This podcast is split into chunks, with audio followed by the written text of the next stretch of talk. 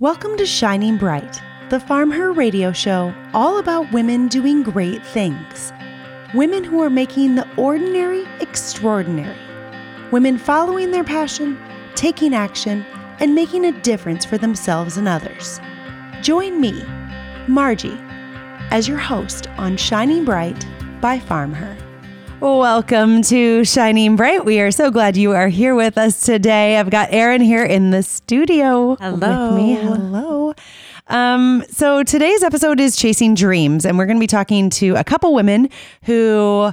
Um, this wasn't really planned, but like when we look at it, like these are women who are chasing dreams. They both happen to be dreams in uh, television, video, video, television, media. media, Yeah. yeah, which aligns pretty well, I right? guess, and was us. totally not planned and kind of crazy. Yeah, but I'm Yeah. I'm excited because it's interesting, and they're two totally very different people. Mm-hmm.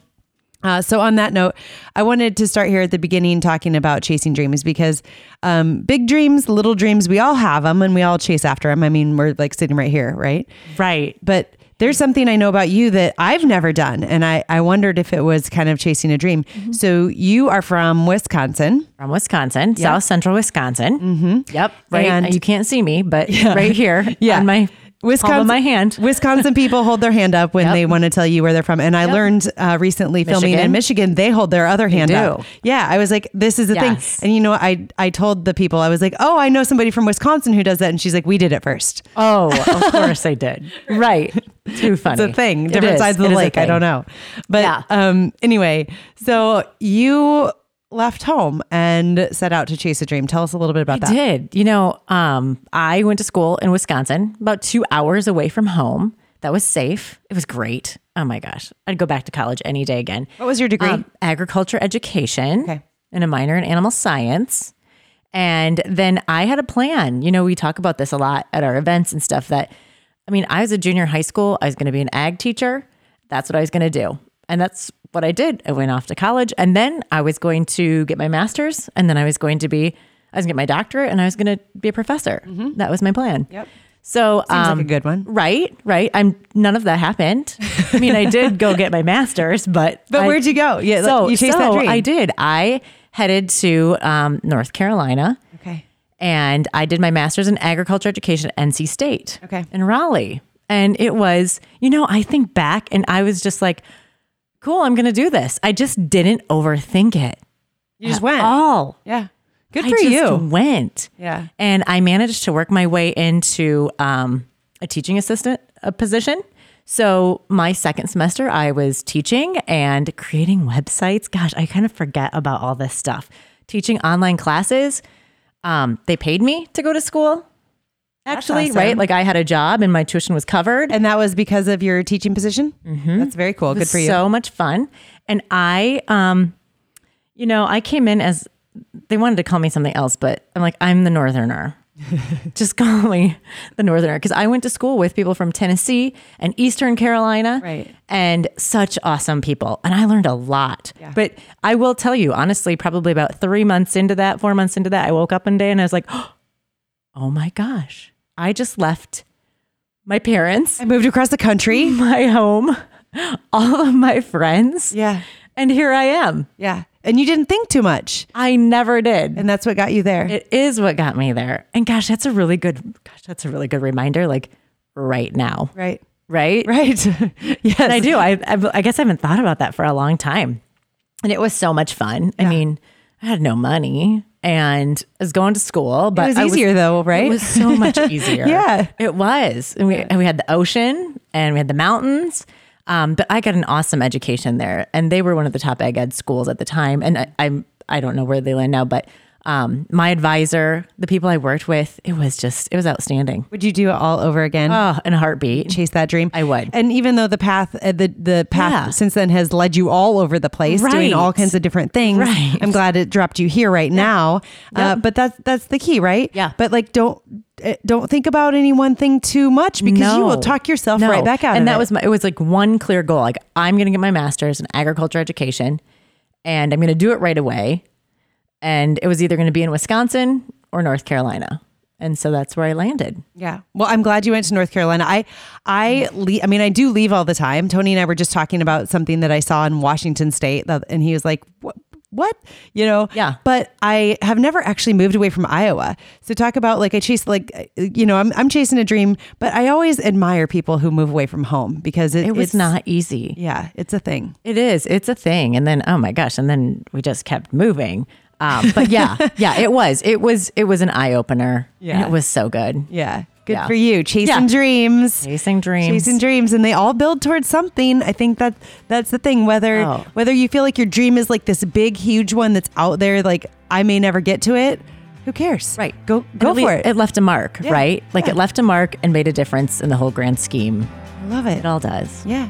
Take a step to Good get stuff. there. Mm-hmm. Everybody listening, take a step to get there. Might be a little step, might be a big one. Stick with us here on Shining Bright. We will be back with a few amazing women in just a couple minutes.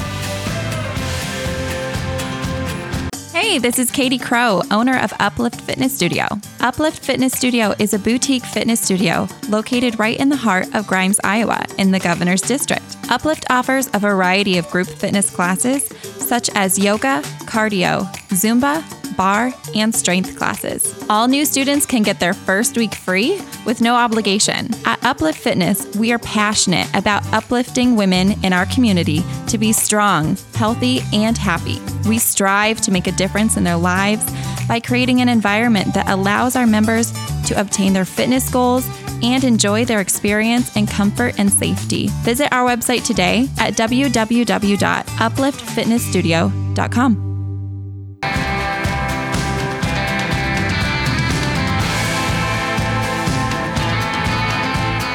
And welcome to Shining Bright. This is Marji, and here in the studio, we've got Erin. Hello. Yes, hello. So today's episode is Chasing Dreams. And we're going to talk to a couple women who are doing just that and have been doing that in uh, many different ways. And first up, we've got Courtenay DeHoff. Courtenay, welcome to Shining Bright. Hello, thank you for having me. Yes, yeah. So um, you and I haven't met in person, but we've connected over email. And so I feel like there's a lot of conversation that we can have because um, it sounds like we're kind of like on similar paths in some ways and um, obviously very different paths in other ways. But um, why don't you just start by introducing everybody yourself to everybody uh, like who you are where you're from a little bit about your background as it relates to agriculture Okay, wonderful. Well, Marji, I totally agree. I think that you and I are definitely our platforms align, and I'm just so excited to, to chat with you. But yeah, I grew up in northeastern Kansas on a small cow calf operation, and then my grandparents ran a large operation in the Flint Hills. So I'm just a ranch kid, a ranch kid from Kansas. We showed cattle all over the country. Um, we were big in the Angus Association, and we rodeoed. So I like to tell people I got the best of both worlds. I got to show cattle, and I got to have a lot of great horses. Um, so just had the dream childhood, really. And I went to school at Oklahoma State. I was on a rodeo scholarship there, and awesome full transparency. I went to OSU to rodeo, but you know, you also have to get an education. So, Fair enough. whatever yeah, fair, fair enough, whatever, you know. Um, but I majored, I was an ag- agcom major. So, you know, I got a degree in agricultural communications. I didn't really know what I wanted to do. A friend, a fellow high school rodeo friend, was also majoring in agcom. So I was like, well, sure, I'll do this. Sounds great. Uh, but it, it led me to my career, which isn't technically, you know, in print publication is kind of what we focused on, but I actually ended up in television. And, you know, I, I'm so thankful for OSU because it was an internship that kind of introduced me to TV, to storytelling. And I, I walked into the internship just fully prepared to be a TV star. But I was so lucky because the executive producer said, well, that's great. We'll put you on TV, but first, we're going to teach you how to do all the other things. So Rob um, at Oklahoma Horizon, he taught me to shoot and edit and how to really tell a great story. And that was all she wrote. I have been in TV for over a decade now. I'm kind of giving my age away, but you know, I've been in TV for over a decade now. I I started, um, you know, in Nashville, and then I went to CBS in Kansas City, and now I'm in Dallas. I, I just got wrapped up um, hosting a syndicated morning news show, and I do a lot of outside work as well. And and so you know, TV has always kind of, of been my my thing, and it's so funny because I tell people for a while I kind of ran away from my background. Yeah. only for the reason I was just so worried that they wouldn't take me serious, you know, in New York and LA, the agents, the big dogs, you know, whoever it may be. I just thought, well, they know I'm a cowgirl, like, Right. then they're not going to take me seriously as a, as a TV host. And, you know, maybe it's age. With age comes wisdom, but I have slowly learned that it's exactly the opposite. It's my background that intrigues the people, you know, in these big markets and in these big cities. And my platform of telling these cowboy and these agriculture stories, these farm stories, really was born out of a pure frustration that the news organizations that I was working for, they weren't telling rural America stories. And Right. when I would pitch these stories, they would either just completely ignore me and pretend like my email account was broken, or it finally got to the point where I had an executive producer stand up and just say, you know what, Courtenay, we need you to stop bringing us these cowgirl problems. These aren't real problems. These aren't real stories.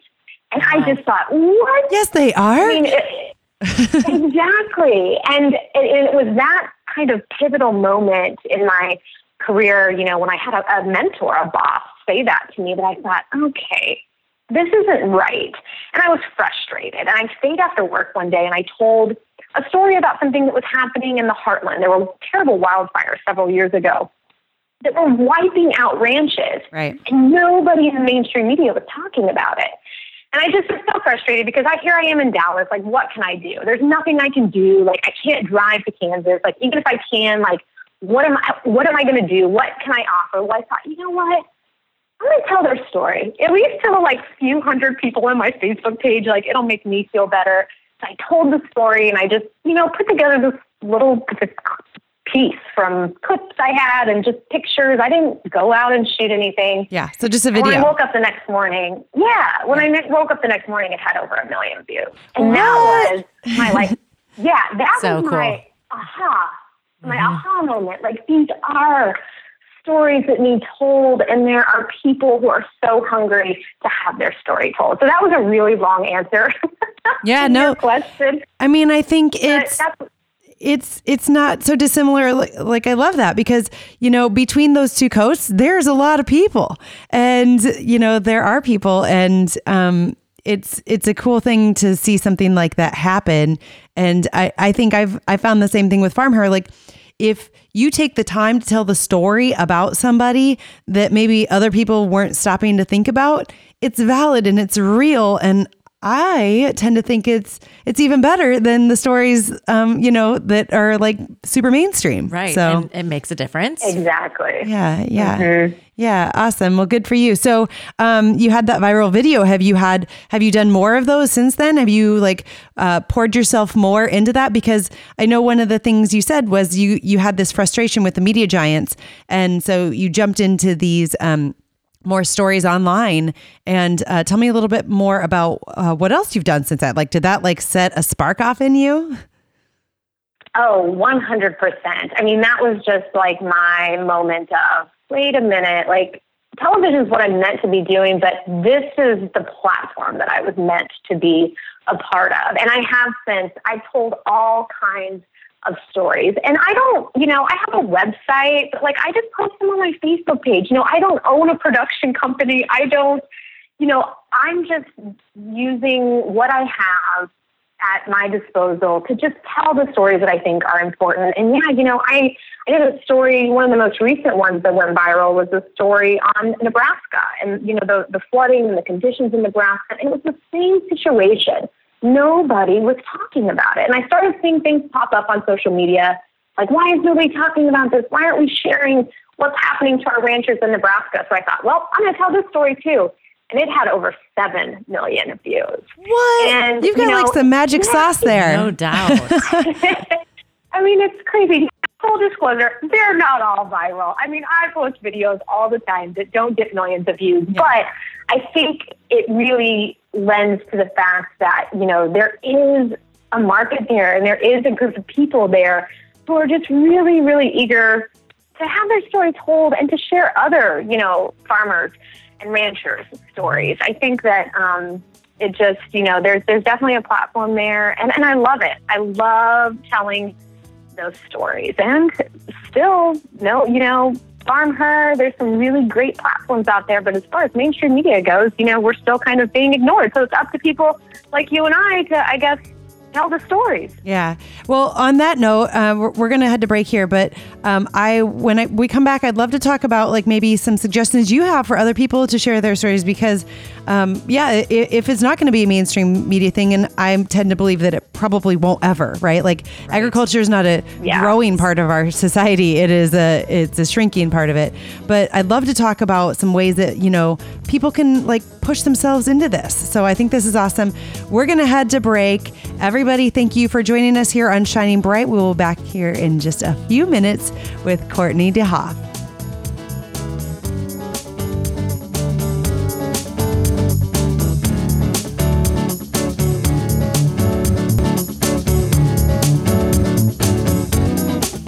Welcome back to Shining Bright.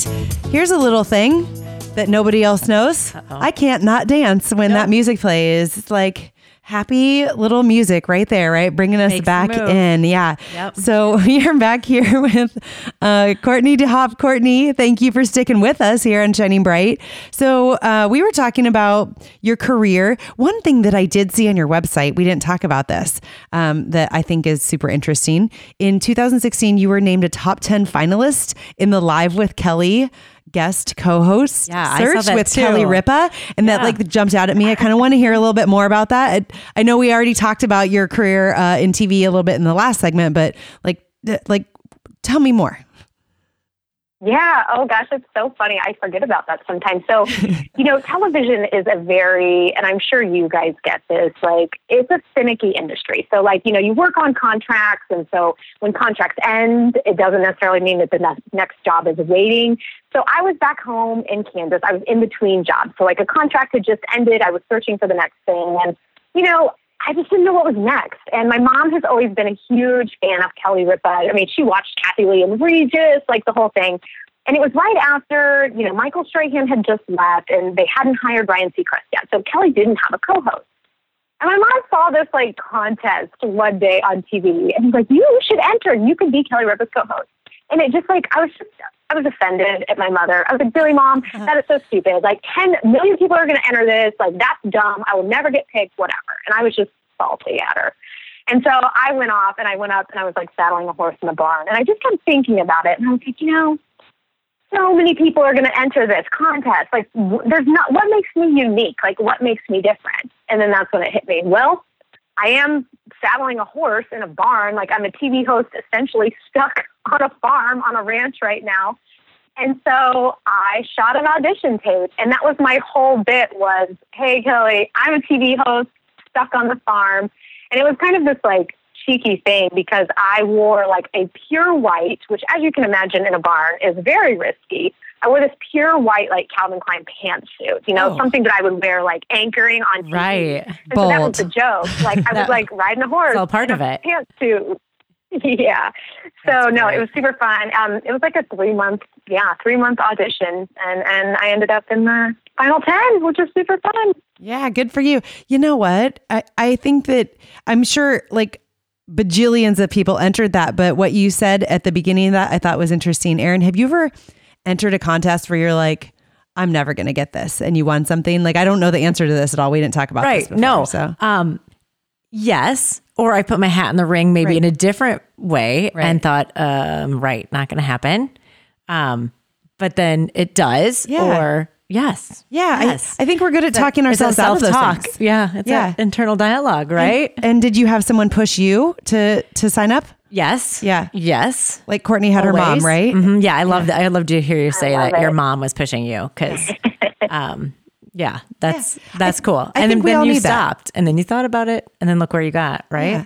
I do think we all need that. Like we all need that little push. And I think that like that's good to know that like somebody who can be in the top 10 for for this contest that's like such a visible national like it's an out there show, Yes. right? And uh you know, like you needed a little push to do it. So good for you.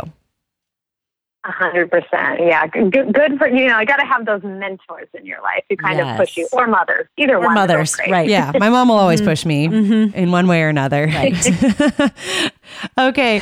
Um, so let's see, Courtenay. So, one thing that I was thinking about too, you know, you said earlier in the last segment that, you know, it's not like you have all of this background in social media or anything. You just post you you put together these videos and you just posted them. So, any tips for someone listening who's going, you know, like I want to share something. Right. Yeah, you know, it comes back, and I'm sure everyone's heard this, and it's one of those things that I used to roll my eyes out, but you just have to start. And it can be so overwhelming, and I even get overwhelmed sometimes. Like, should I be posting more on Instagram? Should I be, should I should I be posting on Twitter?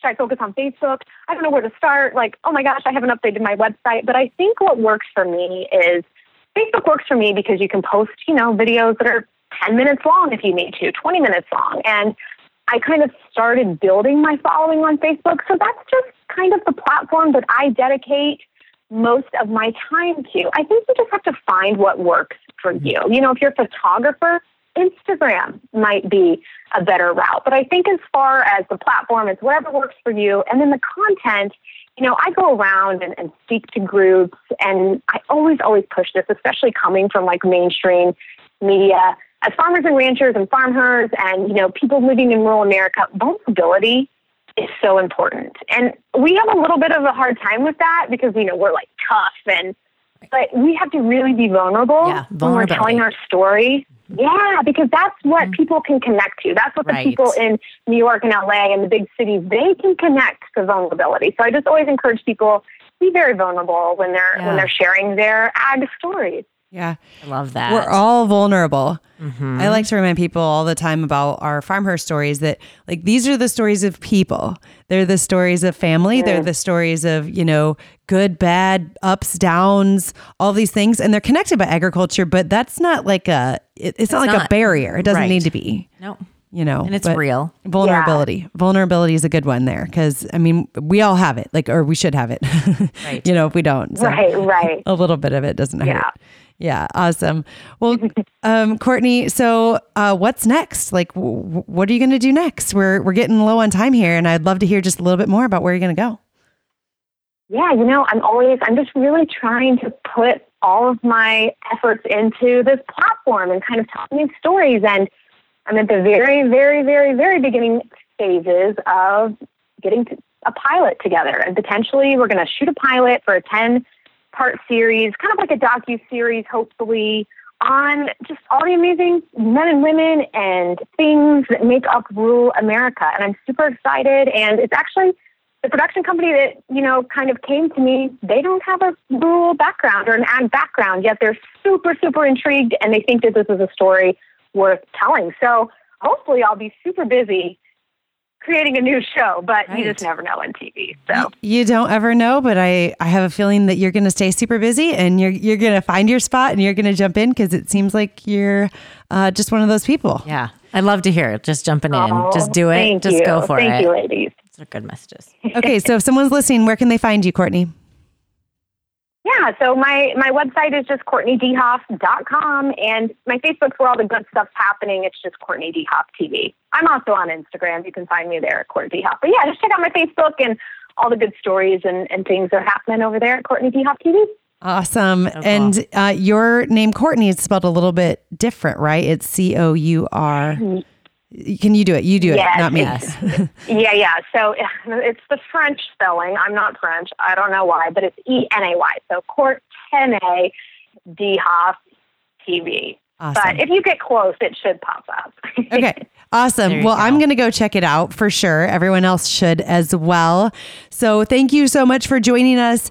I want to remind everybody out there about a couple things that we have coming up at Farm Her.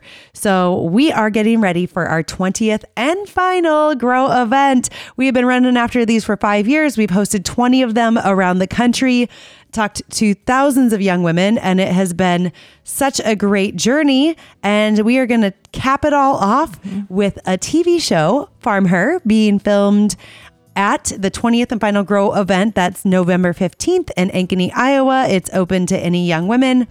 Uh, tickets are available on our website, which is www.farmher.com. So if you think that sounds like of interest at all, go check it out.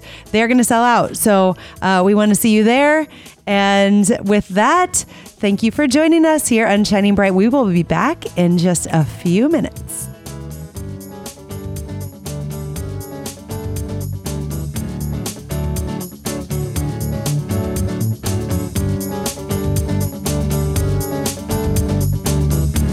Hey, everybody, this is Marji Guyler-Alaniz from Shining Bright by Farm Her. I want to tell you about a friend, a community member, a business owner that we really believe in. Our house was kind of a shell when we bought it, and we've been working on updating and changing and adding things on. And we found a local contractor that we can trust, that we love the work that they do, and that is Remodel Works. Check them out at remodelworksdb.com. They're right here in central Iowa. You'll love them.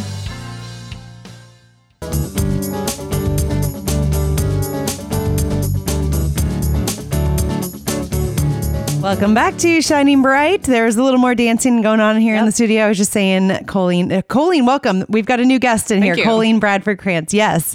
Um, I can't not dance when I hear that music. I don't know if it's like a nervous reaction that like get ready to start or kind of a fun song, It's too. kind of like a bouncy little song. I Yeah, know. it's hard not to move, I Yeah. think. So anyway, there's the dance for the day. Uh, but Colleen, welcome to Shining Bright. Thank you. Yeah, yeah. So um, tell us a little bit about yourself, about your background in agriculture and whatever else you do. Introduce yourself to our audience. Okay. Um, I grew up on a cattle ranch. I know that sounds funny to say ranch in Iowa sometimes, but my dad would argue it's legitimate. We had horses, so cowboy hat. In Southern Iowa? Were you in Southern? Southwest Iowa. Okay, there is a thing about Southern Iowa. Like, there's some sort of imaginary line somewhere that people. I, I have run into that. Like, it's. it's I was told it was the Missouri River and that we're on the wrong side of it, but I'm. He claims that he can make the argument based on the horses and the cowboy hat and the grazing. You can do say whatever you want. Like, But yeah. anyway, I um, ended up studying journalism at Iowa State and um, ended up doing newspapers for 10 years, sort of general journalism, um, before leaving. And I shifted my career a bit where I ended up working on a doing a book and that it wasn't my plan, but that ended up taking me into the documentary world, um, which then took me to um, additional TV work and now you know television and film work. So now I'm a television film producer and uh, still do that as a journalist for the most part. But I have a fiction project coming up. This is a windy path that, Yeah. that you've Yeah. been on. Yeah, I it like is. it. the windy yeah, path. Because the windy path. we're is- with you. I get rest. I get restless easily, you know. So I don't believe in staying bored for long. So Yeah. let's, uh, you know, I'd, I'll do things for you know ten years and doing um, daily journalism was so much fun. But let's try something different. So, Yeah, yeah. It sounds like you're a very creative person, and so I, I tend to run into that too. I'm like, what's next? Yeah. What are we gonna do next? That's Yeah. gonna like get me excited. You Yeah, know? I love I love try, taking on new challenges. Sometimes they're big ones, but I, I love the challenge of them. So yeah. So you said you were you worked on a book. I, somewhere in there? I, I had uh, written a book when I left newspapers. Um, it's called Train to Nowhere, and it's it's a bit of a heavy story. It's not a beach read, but it's about um, the investigation following the discovery of 11 bodies in a rail car in Denison, Iowa. Um, Is this a true a true story. It's a true story. Whoa. yeah, and it was. Um, I came to it after the fact, so I could get a lot of government documents that would have been closed closed off later. But I was able to put a book together about the investigation and um, tell the story of. Actually, it was a farm kid from Guatemala who was among those who died in this train. And um, but it it was a really good challenge, a long form piece of journalism after doing a lot after of articles. after your newspaper. Yes. Yeah. Yeah, exactly. Yeah, sounds. I, I kind of want to go read it. What was it again? It's called Train to Nowhere to Inside Nowhere. an Immigrant Death Investigation. That's the subtitle. Yeah, Yeah. yeah, Interesting, interesting.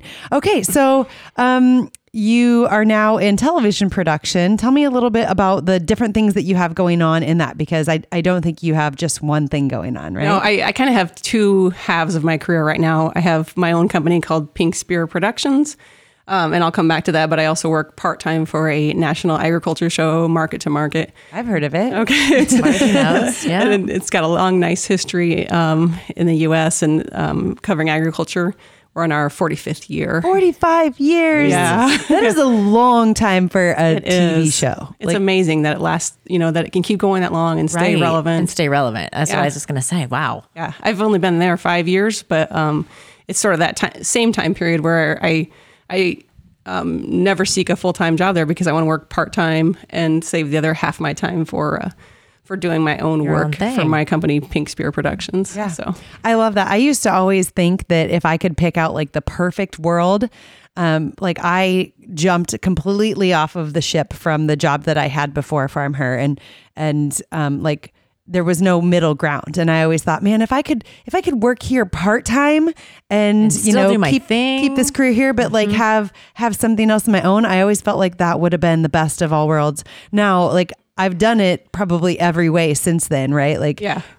I mean, you name it, like completely at home, stay at home, the kids, and then like working, running all over the country, and you know, babysitters, you name it, whatever. I've, we've done it every different way, and Mm-hmm. I've decided that maybe that w- wasn't like the end all. So is that is that a really good situation for you at this point It to really be able is. to juggle like Yeah. your personal and professional? Yeah, it does. Uh, the fact that I set my own schedule when I'm on working on my company stuff um, is great because I have three kids and um, Yeah.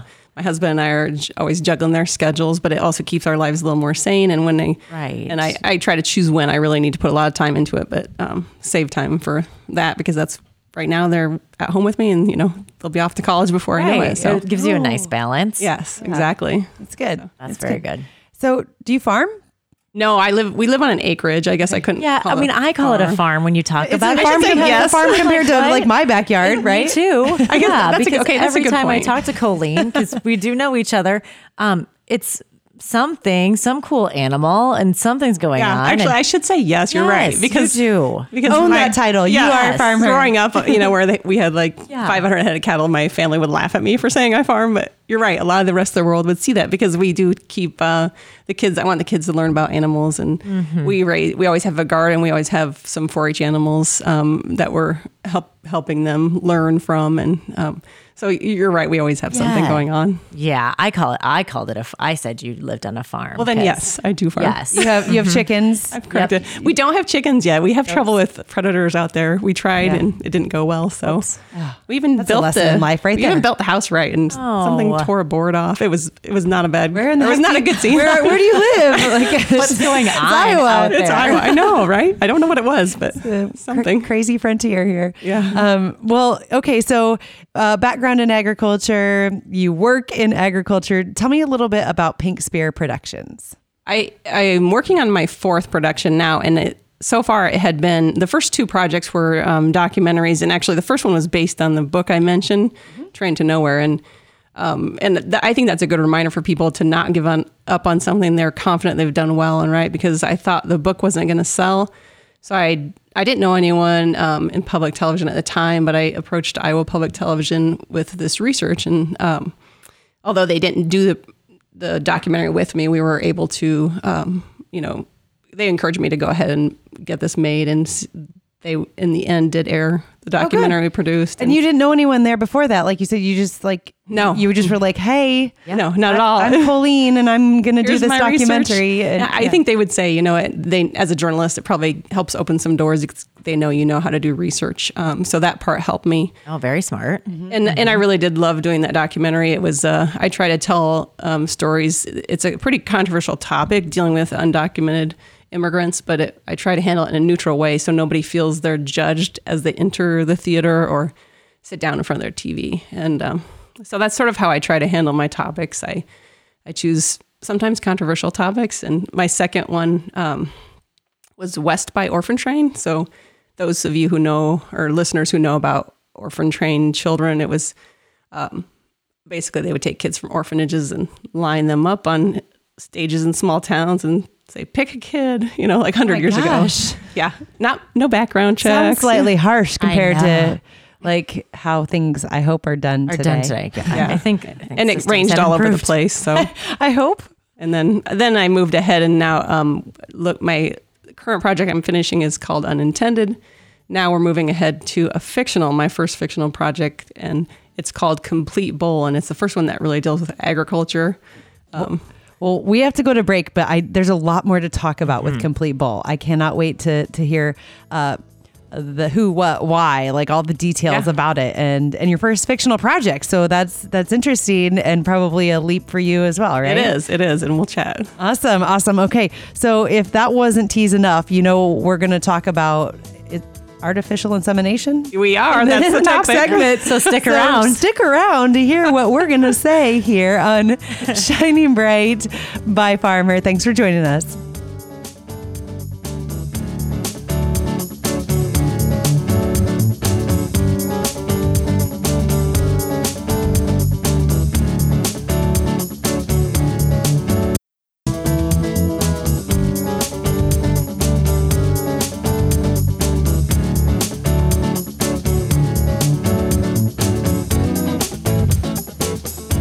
Welcome back to Shining Bright. We're here with Colleen Bradford Krantz, and we were just chatting a little bit between um, segments, and we're talking about her production company. So I'm curious why you named it Pink Spear Production. That's right. I got it. Yeah. So when when I was um, a kid, and you know, my parents have this cow calf operation, as I mentioned in Southwest Iowa. We had found my dad found probably before I was born what he called a arrowhead. And it became something that when we were little, we'd say, "Can we see the arrowhead?" You know, and he'd get it out, and we we were probably too little to be holding it. When we discovered much later, we found out it's actually a spear point, and it's extremely old, like um, maybe five thousand years old. Wow. So it's really prehistoric. Um, and, and I can't remember which native people it would have been connected to or time period, but old enough that it was probably possibly one of the oldest um, artifacts found in my home county. But it was funny that we didn't know that and we had been You're like, sort of we got this playing toy with over it. here. which I can't believe we didn't drop it and break it, you know. Um, but the uh, the when I started thinking about what to name my um, production company, I was thinking about the imagery of um, sort of going the, sort of the sharp edge contrasted with the pink, like a female run production company, which there's not too many, and but the idea of still sort of going straight to the heart of the matter, not to make it too gruesome, but you know, Yeah. I like to take on hard topics, um, but sort of lend it of uh, feminine touch, I guess. Yeah, Yeah. Um, and That's really cool. That's that's where we came up with the name. Wow. So what happened to that spear? Just out of it- curiosity. it's still at home, and I I'm really? trying to decide. Like, I don't know if they're super valuable um, as far as um, financially. Interesting, if but nothing it's- else. Yes, Right. but it's really interesting, and I, I I've looked because you can find them in museums, so it's not unheard of. It's just in that area there's not a lot, but other areas of the um, of the U.S. would have more. It's interesting. We used to find arrowheads when we were little too. We did. um, here and there never. in the area where we lived in in Northwest Iowa. Always looking for them, never Oh, found isn't that the worst It when you're North looking Central. and you can't find? I don't it? know why I just said I lived in Northwest Iowa. I never have lived in Northwest Iowa. I'm throwing you off by really saying not Southwest. sure. Maybe that's what happened. anyway, um, Yeah, no, in South Central Wisconsin. No never arrowheads. I had Oh, and you would think you find would them. there, My friends right? would find them. I never. my found mom was on a rock farm. person. My mom was like, hmm. "We're She all going to go out and pick up rocks and collect rocks." She Yeah. still does. So I, that might be part of the reason. It's kind of like looking for morel mushrooms, equally frustrating, right? Right. Right. You can't find them when you're looking. Yeah, I've never found one of those either. Um, so you said you you like to dig into difficult topics, which I can tell by your previous work on um, immigrants and orphans. And you mentioned one other um, uh, film that you made before we went to the break, before this next project. What was the current one? It's called Unintended, and it's still being completed. Actually, we're and we're doing it as sort of a limited series. It'll be three episodes, and it looks at how society reacted to unplanned pregnancies outside of marriage about a century ago. And we have three true stories. Um, we're kind of calling it more than a true documentary because we created a little dialogue, even though we were really careful. But we're calling it um, based on true story, um, limited series, and it's. I mean, I started out trying to do this project where, again, I want to have anyone from any sort of point of view be able to watch it and not feel judged. There's- yeah, like Yep. the or given a big decision at the end. This is how you will now feel, and you get that sometimes. Which there's room for those films too, but I in these Sharing the information. Yes, in these I like straight storytelling. This happened. Yeah, This Yes, happened. Yes. I also don't like to soften it. I like to be very direct. This is this is This what this what was woman going on. and, and there's This is a woman felt. Yes, This is- like the first wow. pregnancies in northeast Iowa, a true story from 1913, and you know it's extremely rough story. The girl ends up dying um, because her parents don't think the boy's good enough, and you know I don't want to tell the whole story, but Right. Wait. We need to go watch it. well, yeah, it. yeah. I mean, they. It's the, what I was surprised by was I decided I'm not going to choose the subsequent pregnancy stories because this one sort of landed in my lap, and I thought, what if I sort of let fate or destiny decide which other pregnancy stories I tell based on what I run across or people bring to me, Well, I end up hearing from different people as I'm researching, probably three dozen stories from that time period or roughly, um, all which could have been fascinating or horrifying enough in their own right to be an episode. Um, so I might try to share some of those after we release the episodes and let people tell their Go. own. Wow. Yeah. Well, I have no doubt that that there are a bajillion stories like that out there, right? That, Yeah. that don't get talked about. So Exactly. Good for you for bringing them to light. Mm-hmm. Um, so let's let's uh, switch gears a little bit to um, bull. artificial insemination. bull. That's a weird transition, right I bet there. that's a transition you've never used on the show. no, no. So, Complete Bull is your next project that you're working on. Tell us about like where this came from. Well, it's my first fictional project, which was really fun, and I I honestly had started writing this script for this pilot episode of a fictional television drama um, several years ago. I I had happened to run into a friend from my hometown who's now acting in Hollywood, and she said something knowing I do creative type work and write a lot, and, um, and was doing documentaries. She asked if there was ever a fictional project I wanted to do, and and I, I told her this idea like, I think I should have a main character who's a woman that does artificial insemination. And there's women out there, but There's there's I mean, not a lot of them actually. Yes. Like it's shockingly like that's something that I come Yeah, across a lot. Yes. actually seen. Yeah. And of course. Yeah. And we do in the Midwest, but other people, when I, it's funny when Well, I submit this to like California or something, Yeah, and say, a little what foreign. is this you're talking mm-hmm. about? Yeah. So I've learned to say about- like, it's like a, I learned to describe this job as like fertility specialist for cows. There you go. I'll never forget. I was in Southern Iowa and I was taking pictures of this girl, and we get in her truck, and she had to like move this thing out of her front seat, and it was like this huge can. And I was like, "What is this?" And she was like, "Oh, that's a semen." And I was like, "Oh, it is. Yeah. in here, frozen. You're right. Is that funny? Yeah. It's- and here's, yeah. Well, I was going to say, I, I think it's so funny because growing up, my dad always had used AI since I was little. And I remember spending a lot of my summers getting this cow in because she was in heat or this cow. It's very time consuming, but it was how to get the best genetics. And Right. so it's just what I grew up with. And it was actually discussed at the dinner table. Like, I got to deliver semen down the road to this guy. And, and so I didn't know when I went to the university that maybe that doesn't come up over the dinner table that often. So, so if I drop this into a conversation, you know, like, oh, I know, I know her dad because my dad sells semen to him, it would be a conversation stopper. so, It might be. yes, Just depends. I had to yeah. learn. You Yeah. just had to find your people. That's so right, you could that's drop right. that and they'd be like, oh, right. So, where are you at in the process with this with this uh, new project? Well, the state of Iowa has a brand new program called the Greenlight Grant, and they're trying to encourage more filmmaking.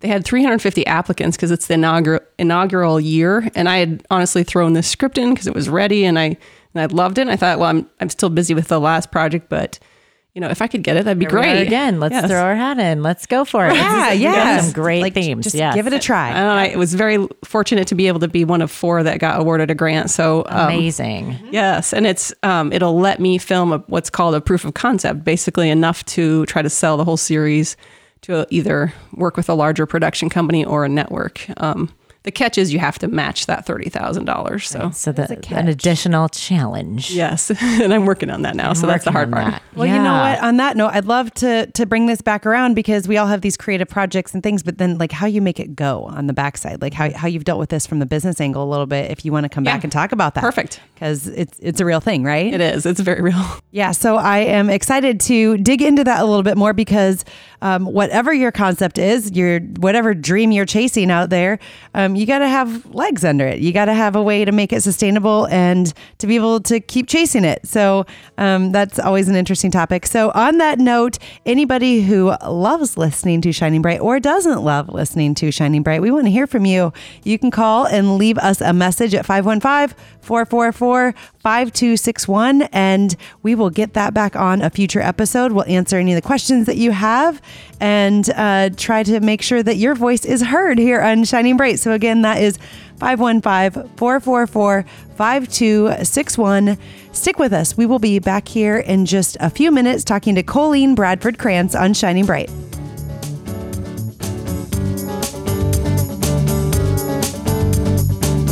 Hi, Hi, this is Marji Guyler-Alaniz. Next week on Shining Bright, the podcast, we're going to be talking to Glenda.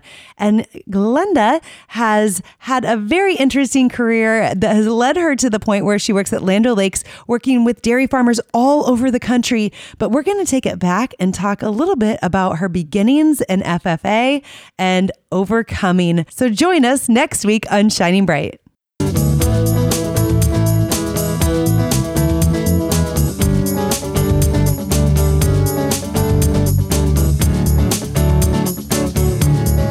Are back wrapping it up here on Shining Bright, and we have been talking to Colleen Bradford Krantz um, about your windy path, chasing your dreams. Yes. You've done some really cool things. I'm having fun. Yeah.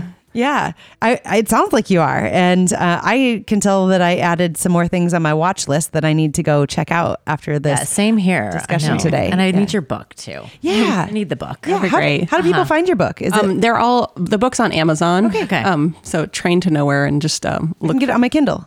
yes. Yes. There you go. Yeah, and the um, same with the documentaries. Well, the first one is um, was on Netflix for a while. It's um, it was a three year contract, so it's off of there. But um, West by Orphan Train is um, on Amazon Prime, Prime. so Okay. it's Great. an easy way to find that one. So on that note, I mean, you are an independent, um, you know, production company. Yeah. And um, so you come up with these ideas and these projects. How have you, from a business side, been able to make them work? Right? Like you just, I mean, obviously you found some sources for distribution Yes. for your projects, which I, I feel like is um, like a dark hole of com- confusing. Yes, I, I don't know what. Like from my perspective, it, Yeah. it kind of has been a little bit in in additional dis- It is, distribution. yes. I agree. Um, but even just like making the ends meet, right? Like Yeah. you got this grant, but like there's more that's needed. I've been really lucky that, uh, honestly, starting out in the documentary world was probably an advantage because there are grants that are open, especially even if you have a non production partner. And I've worked with Storytellers International out of um, Davenport, Iowa for several projects. And it basically, um, I was able to get grants from Humanities Iowa for my first three projects actually to kick off and, and, friends and strangers supporting me through crowdfunding has really been the basis. But then I raise um, as I do more, the past films are still streaming and it's starting to accumulate a little bit better as long as I don't overlap them like I did this time. but, but they basically are starting to fund the next project a little bit. I'm hoping to be able to step away and let other people, um, you know, not take those grants that maybe someone else that's starting out can use as I get more um, income coming from past projects. I think that's that seems like a good goal, right? Like um, when I think about our business, you know, in the beginning we we only sold shirts in the beginning, so we'll sell shirts and then we use that money and buy more shirts. And like I'm like, oh my gosh, am I ever just going to be able to do more than just buy the shirts? But like eventually that starts to Yes, build. exactly. You know, it, it is a long term look, but Yes, it sounds like exactly. you're you're getting to that spot. And We're getting there and it's, um, and I think each time it'll get better. So I'm going to keep plugging away at it. Have you uh, had to uh, broaden your horizons at all from a business perspective in running this? Like, uh, have you run a business before this? I guess farming is kind of well, not really, because um, you know, other than that small part of my life, I was always working for somebody else, and so it's been a new challenge. I I don't always love the financial part of it because I want to be there for the creative side, but I am a believer that you have to make yourself take that step and learn that and do that well if you want to be able to keep having the doing the fun creative stuff too. Right. I know All it- those pieces. What do you like? it What is. don't you like? It's do you have hard. to do. yeah to Yeah. push yourself to do those, but that's what builds a strong foundation. And I do think you're right that distribution is tricky too because it changes all the time. You know, it's um, my first project was Netflix, but I think that was a window where they were looking for independent documentary filmmakers, and that sort of shifts. And then now it's Amazon Prime, or you know, it, Yeah. Do you go it's to a moving them? target. Do you yeah, like pitch curious. this to How them? did you do that? Um, I work with an agent in LA who does that for me typically because I, I find it's really hard to open doors that I think shouldn't be so hard to open, frankly. If you know, if it be, They are. They are. You're like parroting something that I keep Yes. telling people. I'm like, Especially huh, from the what- Midwest. What door do you knock on? Like, what Yes. door? I don't. I don't know what door. Yeah. And know? it feels like a trick. If you're not living in New York or LA, you can't unlock the door because you don't run into them at the party. This is a theme now running It through is. This whole episode, Chasing Dreams. Those Yes. of us in between the coasts. Uh, hey, everybody out there listening, we have stories to tell too. Right, right here. so, yeah, I love it. in the heartland. so on that note, we are almost out of time. I have read this book a while ago. I love to talk about it. It was called In the Company of Women, and it specifically uh, talks to creative women about who run businesses. And I absolutely love it. I find a lot of value in it. Sometimes I just like pop in and read one, two stories, whatever. But here is one uh, question out of that book. In a moment of self doubt, how do you build yourself back up? I think I try to remember conversations I've had with people who've seen the finished past products. It's really um, easy to dwell on is this going to work? Is this not going to work? I also find friends that will be honest. And so if they tell me, you know, this needs work, I'll have an answer or they'll boost me up and say, no, it's fine. Yeah, I, I do think that that is um, key. And it's something that we all deal with, right? Like th- th- that doubt is going to creep in there. So you got to have some sort of a way. Absolutely. Like a trick, right? Of, Yes. Of at least pushing it right Yes. back out. I also think just for me, getting out in nature, running, walking, or Yeah. helps to reset sort of. Yeah, it it does for me too. It clears Uh, all the cobwebs here. out. All the cobwebs. Yep. Yep. Go run, everybody. Go run. Good run. advice. I agree. Outside. Well, Colleen, thank you. How can people find you? Um, pinkspear.com. And if anyone's willing to look at Kickstarter for Complete Bull, I could use help matching that grant so I can do this uh, story about uh, AI technician. I love it. so fun. Good luck with all that. We'll be Thank you guys. Thanks for joining us here on Shining Bright. You've been listening to Shining Bright by Farm FarmHer.